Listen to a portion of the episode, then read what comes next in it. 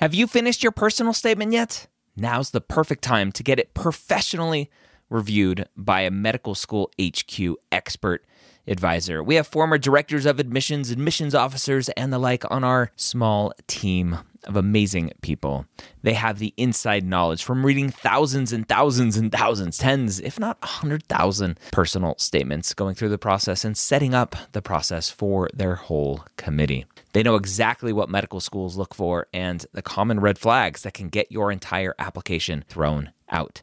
Take advantage of our flash sale right now, going through May 6th. Up to 6,000 characters reviewed for just $150. That's a $75 discount on our regular price. Go to editmyps.com. Again, that's editmyps.com. If you're applying to medical school in 2022 to start medical school in 2023, join me Wednesday or Thursday, Wednesday night at 9:30 p.m. Eastern or Thursday at 11 a.m. Eastern at premedworkshop.com. Go register today. I'm going to show you how to tell your story in your application. Again, that's premedworkshop.com. If you are applying to medical school in 2022, be there or be square.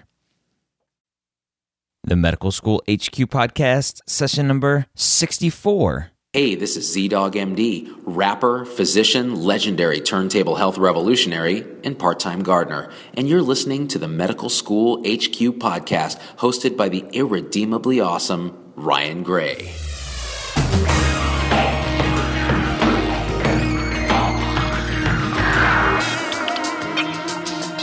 Hello, and welcome back to the Medical School HQ podcast. Now, whether your journey is just starting or you're a medical student discouraged on your path, we're here to help encourage, motivate, and enlighten you about why you're choosing to join one of the best professions in the whole entire world. We're here to guide you on your path to becoming a physician. Hello, folks. As always, my name is Ryan Gray, and if this is the first time you're listening, let me tell you who I am. I'm a physician, and so is my wife, who is not with us today, Allison. She joins us for many shows, but today I have an interview for you. And in today's interview, I am interviewing Ginger Campbell.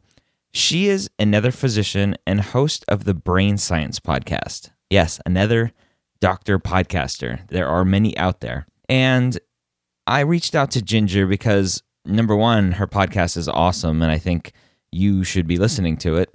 Even if you're not interested in the brain, it's just a, a great podcast for physicians to listen to or up and coming physicians. But I wanted to talk to her about her path into medicine and what her draws were and, and advice for new doctors coming up. She currently is an ER doctor in Alabama, besides being a podcaster. So I hope you get a lot of great information out of today's podcast. To begin, we talked about where she grew up and her initial path into school and, and when she decided to become a doctor. Okay, well, I was born in Seattle, Washington, because my dad worked for Boeing. So we moved around a lot, but we ended up in Huntsville, Alabama, at the very beginnings of the space program, because that's where Wernher von Braun was. And that's really the reason why I ended up going into engineering to start out with was because I grew up with you know a lot all my friends fathers were engineers and the University of Alabama in Huntsville was very engineering oriented since that was its origins. In fact, when I first started college there were still these huge computers in the halls that were left over from the Apollo project. wow. That probably did basic arithmetic. Those big old computers back in the day with yeah, punch cards. Also, yeah, and they also had these things that were called analog computers, where which basically what they did was you you plugged these wires together for things like capacitors and all that simulated the equations. And then when you ran it it would run a plot of like say where the rocket was going to go whether it was going to crash or you know go where it was supposed to. Actually one of my favorite classes i ever took in engineering school was analog computing something which was right on the verge of becoming obsolete. Wow. so yeah. There's a really great book out called digital apollo which was written by a historian at mit about about some of the, that that transition to the computer interaction between the you know the astronauts and the computers and all. If any of your listeners are into engineering, which is really a great background, I think, for going into medicine. Yeah, I was able to, being in the Air Force, I was able to tour down in Houston, the NASA Space Center down there, and got a, a kind of a behind the scenes tour of the original Apollo Mission Control Center. And they talked about the computers on that Apollo mission and the amount of data that those computers held. And it was less than a typical email nowadays. Yeah. And it's crazy to think that they were able to, to get up to space and back with so little data on a computer. Yeah, fortunately, Newton was all they really needed at that point. they didn't need to run quantum mechanics equations. yeah. So you went to school to be an engineer. Yes. How did becoming a physician come into play? Well, I met my husband when I was an undergraduate and he was working on his PhD in electrical engineering. And we ended up moving to Birmingham, which is where the University of Alabama Medical School is. We moved there because he went there to teach at UAB. And during my senior year of college, I was exposed to a physiology class. It was actually a very easy, like nursing level class, but it just kind of got me interested in medicine. And I thought really that I wanted to go into research so I ended up doing a master's in biomedical engineering while I was finishing my pre med or doing my pre med since I didn't have any of it. And so really that's kind of how it happened was just being in the right place. So a physiology course sucked Yep. you in. Yep. Okay. And so you did your master's to kind of do what we would now call a, a post-bac to, to get your pre med requirements in and applied to medical school and obviously got into medical school. And you went, where did you go to medical school? Uh, University of Alabama School of Medicine, which I think now calls itself the UAB School of Medicine because it's a political thing. But yeah, and I got in on something called early decision, which is the you know one of the the system where I think they still have this, where if you will make a commitment to one particular school and you have high high enough MCATs and high enough grade point average and everything, then you get to find out, you know, like in the fall instead of the spring whether Yeah. you got in, which is you know reduces stress considerably. And since I knew I wasn't going to go anywhere else, since I was already married and living in a town that had a very good medical school. So that made that process a little less stressful for me. Yeah, early decision is is still around. And I don't want to date you, but you just mentioned stress and applying to medical school. Now, you went to medical school back in 1980. Yes.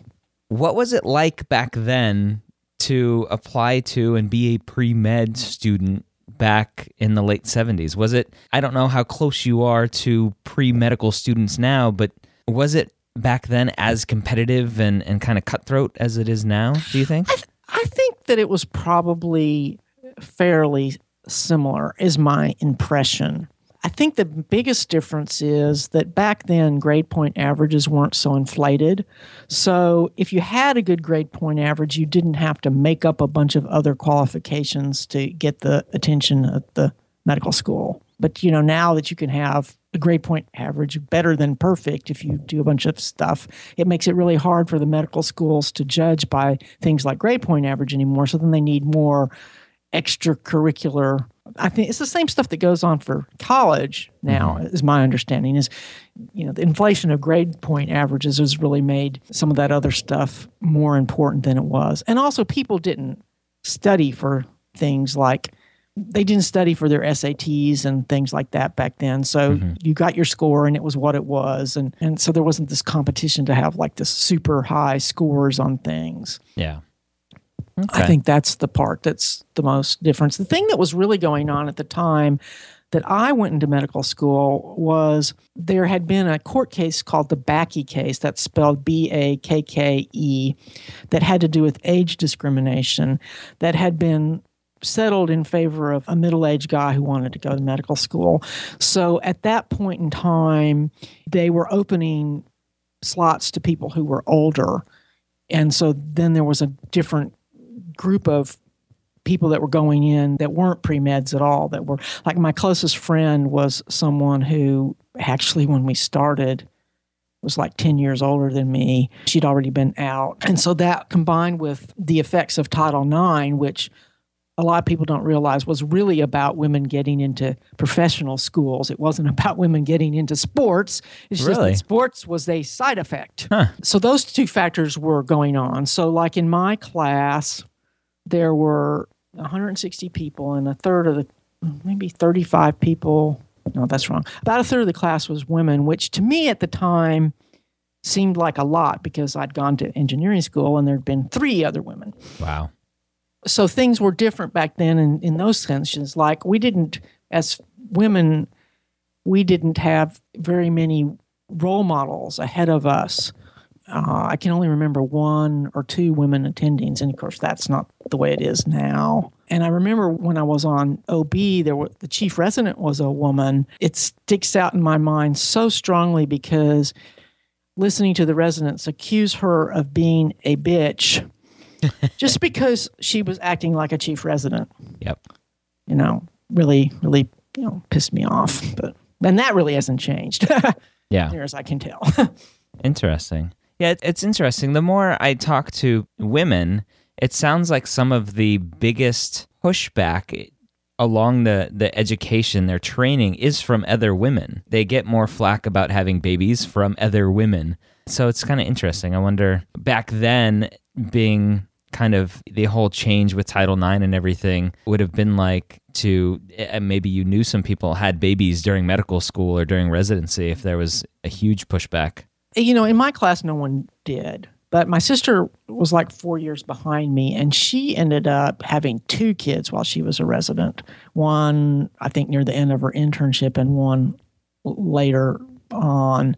And she never said anything about any women in particular giving her a hard time. But I know there was one girl in my class who was pregnant when we were interviewing for residency, and she made it a point of not telling. And there's a reason why that's not an allowable question. They're not allowed to ask you that. Yeah.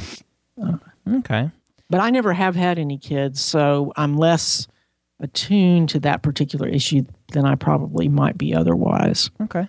So you were one of about a third of a class in as a female during medical school. For you, what was the hardest part of medical school?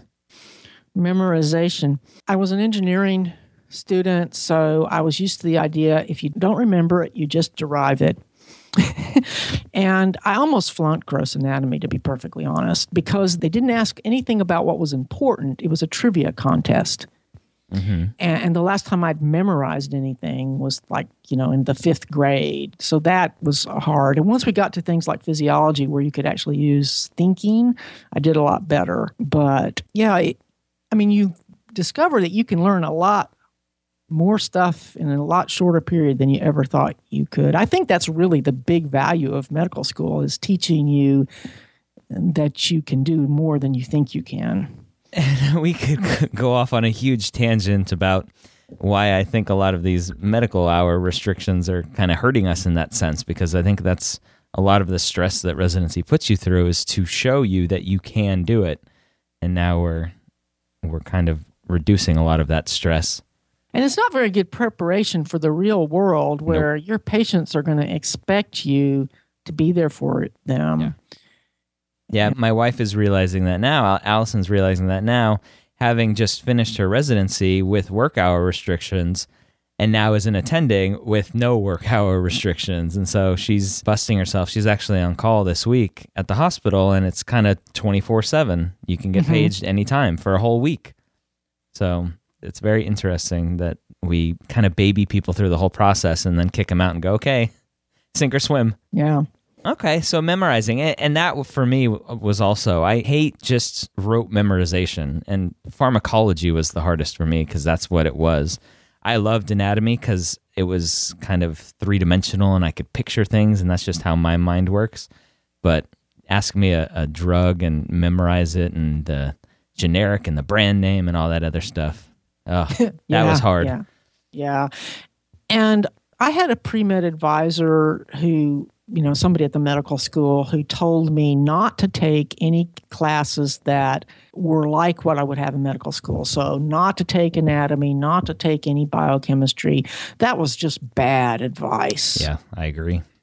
Because, you know, you need exposure to this stuff more than once and having to just jump into it totally cold with no background. That was the worst advice I was ever given. And if someone gives you that advice, I think it's probably still bad advice. I would agree. Okay. So you obviously survived medical school, and thankfully the courses started kind of catering to your learning style. Did you go straight into residency? Well, I, I went straight into my internship. Okay. And I don't really know how the residencies are labeled these days, but when I went, there was a thing called a transitional year. Mm-hmm.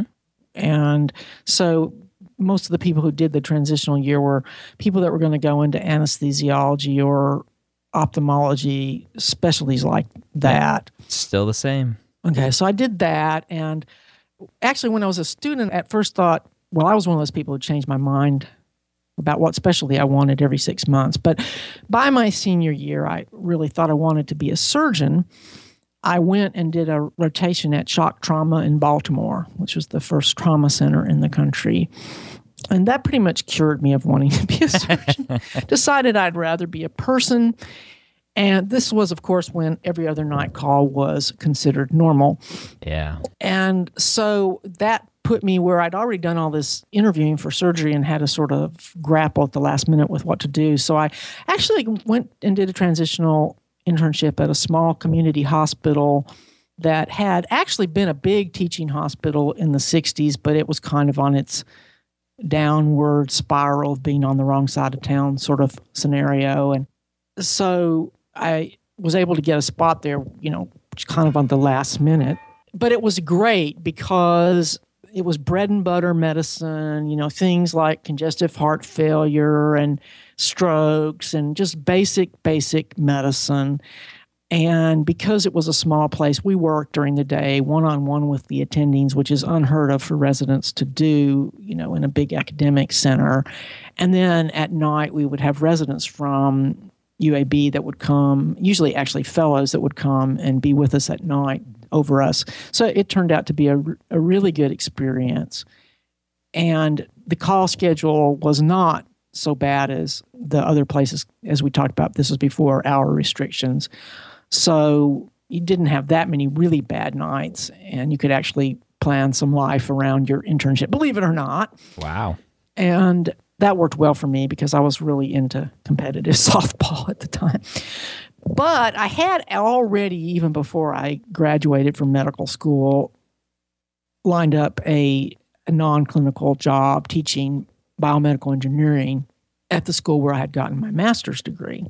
So basically, what I did was when I finished my internship and got my license and everything, that's when I temporarily left medicine and went and um, taught biomedical engineering for about three and a half years. But it was actually a cover for my softball career. That's what I always tell people. Why is that? Well, because you know you don't get paid to play softball, so by having this academic job, I had time to play softball. but it didn't take me long. You know, you're so burned out at the end of medical school. I hope you remember. I do. And and so the decisions I made at the end of medical school, by the time I'd even by the time I'd finished my internship, I realized that I liked taking care of patients better than I had ever imagined. I just hated the academic medical center atmosphere. Just hated it. I mean, you'd always like if you weren't someplace and something happened, the resident would say, "If you'd been here, we would have let you do blah blah blah." That you know perfectly well if you'd been there, they wouldn't have let you do, but they were trying to make you feel guilty because you weren't there. This constant guilting you about where you were, what you should have done. You know, just anyway, I just hated it. But once I got out into the community and was just taking care of regular people, like I said, bread and butter medicine, I liked that just fine. In fact, I was surprised to discover that I really enjoyed patient care. Mm-hmm. So I started thinking about going back into residency pretty soon after I took my academic position. I mean, things like that don't happen instantly. And I really wanted to go into orthopedics because I just I, having been in my biomedical engineering and for various reasons, I really thought that I would like orthopedics. And ironically, I had the person who was the head of the orthopedics department was also my personal physician because I had congenital hip dysplasia. And at one point, I was, you know, talking to him about how to get into the residency program. And then it turned out that I had to have a hip replacement. And he was not going to say to me, you know, I don't think it's a good idea for you to go into orthopedics with a hip replacement. But I could tell when I decided for myself it was probably not a good idea just because the issues of spending so much time on your feet. I could tell he was relieved. He was the kind of doctor who was not a person of many words, but he was a great, great, wonderful, wonderful physician. Unfortunately, he died of pancreatic cancer like six months after he retired, which is really wow sad. But I consider him one of the two or three real role models that I knew as a medical student. I thought about, you know, doing ophthalmology since they operate sitting down. but since I can't spell ophthalmology, that was sort of a problem. I always spell that wrong. I actually got a interview, and you know it's really hard to get an ophthalmology interview. So, and I don't know how it is at other places, but at UAB, it's kind of like an inquisition. The whole faculty is there, and you're standing there. And the first thing that the department chairman said to me was, "Well, you misspelled ophthalmology on your application," which totally, you know, befuddled me and sort of made my interview a disaster.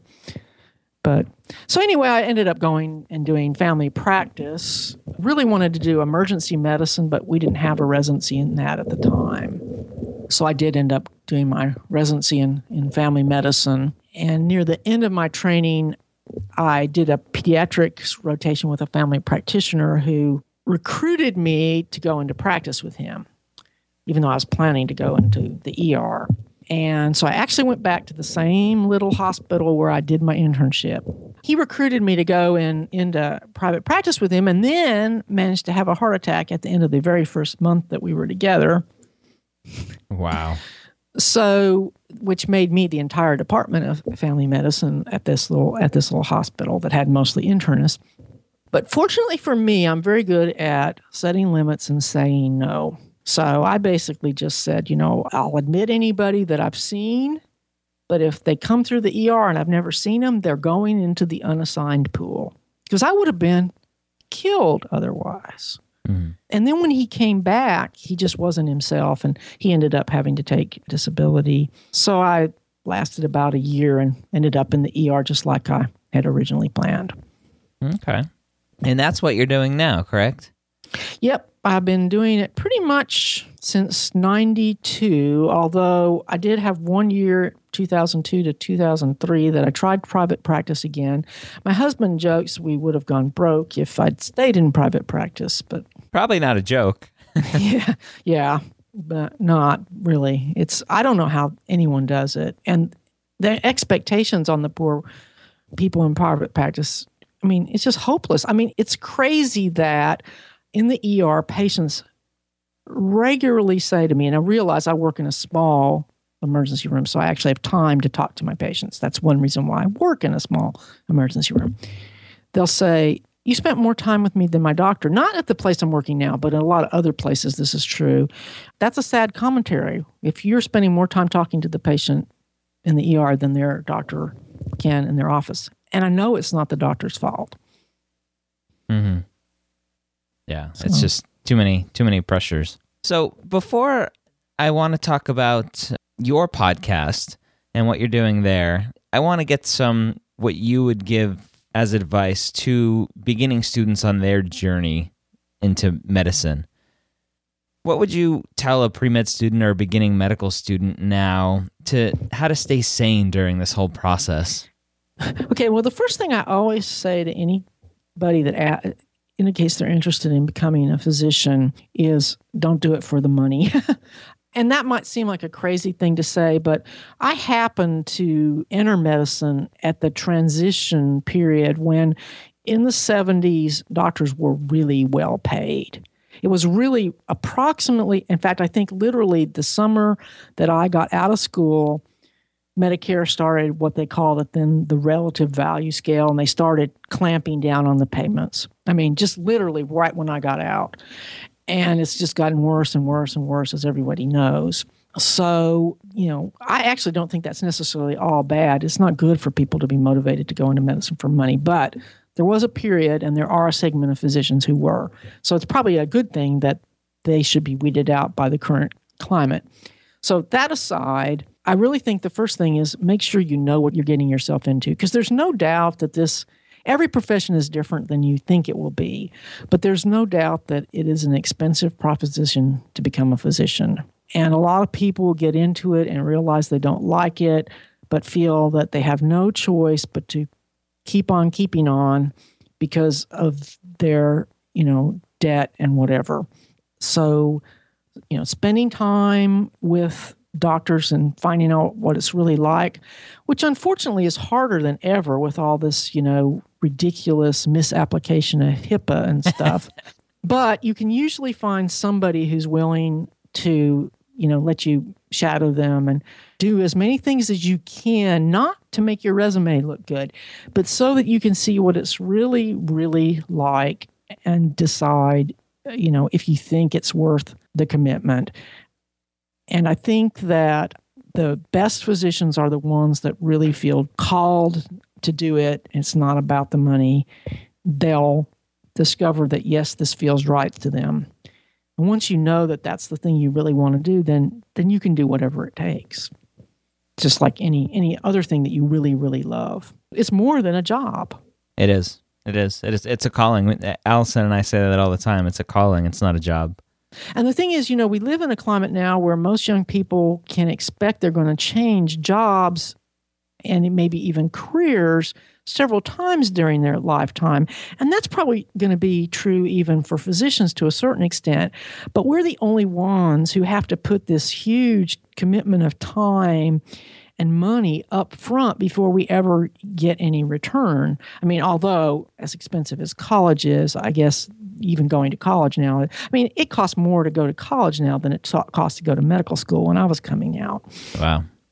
But so, but it's it's a much bigger investment than any other profession that I know of. Mm. So, and also, I would encourage people to look at other, if you're attracted to medicine, but maybe you're not so sure you want to be a doctor or a physician, you know, check out the other areas. I mean, when I started medical school, I didn't even know that there was a such thing as physical therapy. And physical therapists now, you know, they can open their own businesses and work in you know independently. And if you like something like a lot of people think they want to go into sports medicine. You know maybe if the sports medicine is the thing you like you know physical therapy might be an alternative to consider. I'm just giving an example. Yeah and last week's podcast as i released the podcast that came out last week is talking to a pa turned physician and, and discussing some of the deciding factors of maybe somebody that is interested in medicine, maybe they should go the PA route instead of actually going to medical school and, and some of the pros and cons there. So there are lots of options. And the thing is, when I was making my choice, one of the big appeals was the fact that you the physician was in charge. You know, you were the master of your own ship, so to speak. well, unfortunately, that's just not true anymore. I mean, you get all the responsibility now, but you have hardly any control. So, with that, I was on a phone call the other day with a pre med student, and he flat out asked me, "Is it worth it?" With all this, the changes with Obamacare and all the hassles of electronic medical records and, and everything else that goes along with it, he said, "Is it worth it? Should I continue on this journey?" What would you say to somebody if they asked you that question? I don't think that's a question anyone else can answer for you. But I think if you're asking the question, then the answer might be no, because there's just as many other kids out there who understand what's going on that don't have any doubt that that's still what they want to do. So I guess the other question would be well, if you think it's not worth it, what do you want to do instead? and you soul search and you realize, well, then you you know you come up with something and you realize well i like that just as good. Well then probably it's not worth it. But if you do that questioning of yourself and you realize well i can't think of anything else i want to do then the answer is it probably is worth it. Yeah. but that's going to be so individual. I mean actually part of me is amazed that anyone still wants to go into medicine i'm glad because I'm going to be old someday and probably need doctors, although I worry that I won't ever see their eyes because they'll just be looking at their iPad or whatever. Their computer, their iPad, their iPhone, whatever they're using for their electronic medical records and note taking at that point. Yeah. And it's funny because I remember when I started, there was all this concern about whether students were any good at the physical exam. I'm sure this is a concern that never goes away, but I can't help but feel that the other half of it now is whether or not anyone takes a history. Because it seems like, I mean, in reality, you usually don't need tests to figure out what's wrong with people because the patients think this really irritates me. You didn't do a good job if you didn't order a test. Is the most irritating reality of present medicine in terms of patient interaction. That they really think that the tests are how you figure out stuff. Mm-hmm. It's just ridiculous. I mean, the flu test is a perfect example. First of all, not very sensitive, not very accurate. And at least in an adult, you can usually tell if they got the flu without a test. Yeah. Yeah. But convince anybody of that. Yeah, that's true. I saw a patient today who thought he had the flu, and I said, "No, you just have a, the cold. You're okay." So it's interesting, but I think it's that comes with communication skills and being able to explain to to patients, and you can usually once you get good at those things and communicating, then a lot of those other concerns go out the window. But all right, so in your mind, was it worth it for you? I honestly don't know. Uh, I don't know what I would have done differently. I mean, when I was in my academic career, I realized research was not for me. So I honestly don't know. Interesting. Where I am now is really trying to look ahead to my next career because the emergency room, even in a small place, is stressful. And not really wanting to be doing that in my 60s. I know I hate private practice. So, and I think I would hate it even if it paid good. So, on the other hand, you know, I've had had a good career. I've had a lot of great experiences. So, I honestly don't know the answer to that question. I'm not a big second guesser. You know, I think that when you make your choices in the present with the information you've got, and you always hopefully do the best you can in that moment. And if you go back and you do a lot of second guessing, which it is I don't think it's particularly productive, but that's just my personality. Yeah, I agree with you 100%. So you mentioned your next career. Would that involve podcasting?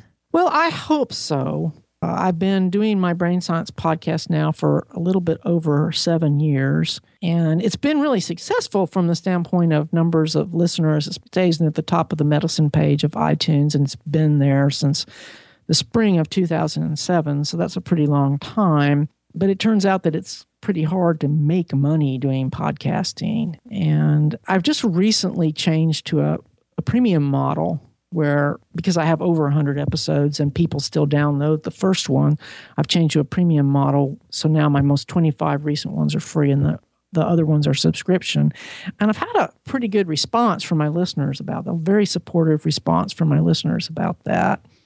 And it's interesting because I realize it's making me feel a lot more motivated to do things like get new listeners. And I told somebody yesterday, it's amazing how even making a little bit of money doing something changes your motivation. Interesting. So you have the Brain Science podcast. As a family practitioner turned ER physician, where did Brain Science podcast come from? Well, as a grad student, I had a little bit of exposure to neuroscience, but what was going on back in the 70s was much more primitive. So it didn't have that much influence on me. But over the years, I've been interested in a lot of different things like Jungian psychology and Buddhism. And I had happened about 10 years ago for the first time to actually start reading Western philosophy after having spent many years reading Eastern philosophy. And I discovered this area of philosophy called philosophy of mind. Which turns out to be right at the intersection with neuroscience, which is really fascinating because if you look at the history of philosophy, things start out being philosophy and they become science once man gets to the point of being able to study the certain subject like physics for instance or chemistry where you know they were science and then they became science. And that's kind of where the philosophy of mind is. It's at that tipping point so that fascinated me so i started reading neuroscience again and then in 2005 itunes introduced the podcasting i really hadn't paid attention to it when it first came out in 2004 but when it appeared in iTunes, as soon as I heard my first podcasts, I was like, I want to do this. I want to. I guess it was the ham in me. But the first time I tried to make a recording, of course, I hated my voice and sort of went, oh no, I'm not going to do this. But I still had the idea in my mind. And so after about a year, I had, and I didn't want to do a medical podcast. That would be too much like work. So after about a year, I happened to be on a forum of a show. I don't know if it's still on It was called the Sci Fi Show. It was an Australian podcast that was about science fiction and philosophy. And they kept talking about on the forums things about the brain, and everything they said was wrong. And I kept posting, you should read this book, you should read that book, you should. And so the guy says, you can do a book review for me. So I did a review for him for the book by Jeff Hawkins called On Intelligence. Hawkins was the inventor of the Palm Pilot, but he's totally devoted to neuroscience now. But, and of course, he only gave me five minutes, which really required a lot of condensing. But after I recorded it, I was just really jazzed. I was like, yeah, this is it. And I realized that neuroscience would be a great subject because I would never run out of material. Mm-hmm. And of course, it's just gotten hotter and hotter in the last few years. I mean, it was just kind of on the edge back then. But and I and I haven't run out of material. I have changed the way I cover it though, because at the beginning I, I did some books that weren't written by actual scientists and I did a lot of really basic stuff. Now I pretty much stick with interviewing authors that are scientists and scientists. I went through a phase when I was alternating book discussions and interviews, but since I've been on a monthly schedule for the last five years, I've mostly been doing interviews. Okay. And I discovered that I'm really good at doing interviews. I think that might be coming from all those years of talking to patients. Probably.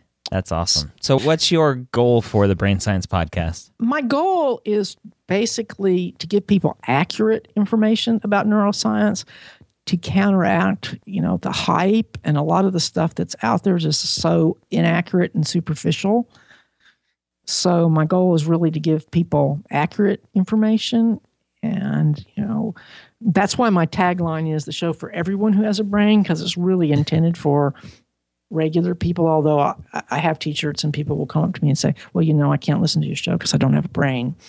But they, they somehow think that's funny. But um, I think it's funny. I just had an MRI though recently, so I know I have a brain.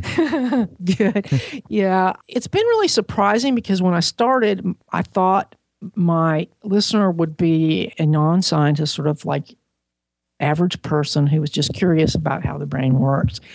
But my actual audience is much more diverse than that. About 10 to 20% of the listeners are either physicians or PhDs of some sort, uh, a lot of psychologists, actual working neuroscientists. Mm-hmm. Talk about something that keeps you on the straight and narrow on your accuracy. They listen because they say, they like hearing about what the other guys are doing, you know, because they all get in their little niches. And I'll get emails to say, you know, listening to your show reminded me why I went into neuroscience in the first place. And that's a big compliment. On the other end of the spectrum, I have a tattoo artist, a plumber, a house painter, a few high school students. Oh, that's pretty unusual. And then college students, you know, it's kind of weird when someone writes to you and says, Well, I've decided to go to graduate school in neuroscience from listening to your show. I also, you know, get lots of emails from med school students too, but a lot of retired people. Hmm. This is very diverse. I mean, it goes totally against all the rules about how you're supposed to target. Yeah, you know? it makes it hard to target when there's so many. Yeah, but what I have to do is I have to try to vary the technical level mm-hmm. between sort of general level, interest level, and more technical. And what I've learned is that the the less educated listeners, they don't mind if they don't understand everything. They really, really appreciate not being talked down to. And there's a lesson to this in when you're talking to your patients is if you talk down to them, this is what I see people do that aren't don't have good bedside manners. They talk down at the same time they don't say a single word the person can understand. I mean, you have to translate if you're talking to a patient. You've got to translate into, you know, normal English words for things. And that doesn't mean that your patient is dumb. It means they don't have the same jargon as you do. So again, that's my favorite thing about being a physician is, is explaining things to patients. So that carries over in, into um, the brain science podcast. I like to think I'm really good at making complex subjects clear and understandable and getting to the key ideas. So that's what I focus on. And then when I interview someone, I help them to get to those key ideas. I wish that I could turn that into like a job for somebody else, but so far that hasn't happened. One day. to, no, actually, I used to wish I would be discovered by uh, NPR, but I'm not so sure I can afford to work for them. So that's the downside of being used to a physician's income. yes. Even with all the cuts in Medicare, we we still make a comfortable income. Yeah. So, well, I know my favorite podcast so far within the Brain Science podcast, and it was a recent one, episode 102, talking about DSM and overdiagnosing. What would you recommend to my audience who are mostly pre meds and medical students? Do you have a, a episode that sticks out that maybe they should go listen to? Yeah, that's the downside of having put a few of my episodes behind a paywall. But I will say that even the all the episodes that are behind the paywall, they're one dollar a piece. So that's like a song on iTunes, and they're an hour long. So I think it's pretty reasonable. Also, my Brain Science Podcast app is now free, so it's really easy to get the episodes through there if you have an Android or iPhone. Okay. It's also available for Windows, but you can't get the premium content on the Windows version. I'm not sure what that's about. I have an episode about neuroanatomy, It's episode 32 that I think is pretty good. And I have an episode number eight, it's really old, about neurotransmitters, which another neurologist wrote to me years ago and said he handed out the transcript of that to his staff. I think it's still pretty relevant, although I'm sure there's some new things that aren't in it since it's five years, six years old. In my Books and Ideas podcast, which is my other show, and all of those are free, there's quite a few interviews with physicians. And if you, you just go to booksandideas.com and you can find it. If you go to the episode list, you can see which ones. In fact, one of my earliest episodes was with someone who's a medical student at Harvard. Uh, he happened to be a student of my husband's. He had gotten a Rhodes Scholarship and then went to Harvard. But I've had two, I think, excellent interviews with Paul Offit from the Children's Hospital in Philadelphia about vaccine issues. That's definitely information you need if you're going to deal with the anti vaccine crowd. Mm-hmm. And I think I mentioned to you in the email about Robert Martensen. He was also in the Books and Ideas feed. So that's all that comes to the top of my Okay. head. That's a lot of suggestions for people. And for a dollar, I think it's worth it. Go Yeah, Go I mean, what download I it. would actually, you know, like I said, all the books and ideas, there's about 50 something of them. They're all free. For the Brain Science podcast, like 102 is free, and you can get the most 25 most recent ones for free, sort of get a feel for what the, you know, look at them, feel for what it's like. And then, you know, if you like it, you know, think about spending.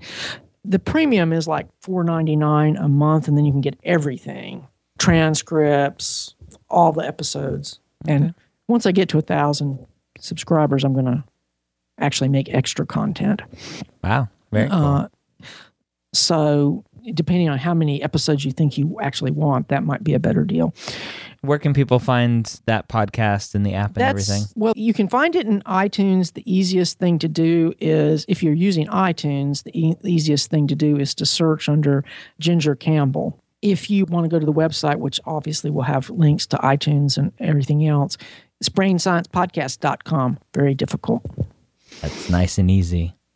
All Yeah. right. I hope all my listeners out there go check out the Brain Science podcast and go listen to at least episode 102 for free, which is one of the new 25 most recent ones. And then go back and listen to possibly episode 32 and episode 8. Yeah, and I've got an episode coming out next month that is going to shake your view of what the amygdala and the thalamus do.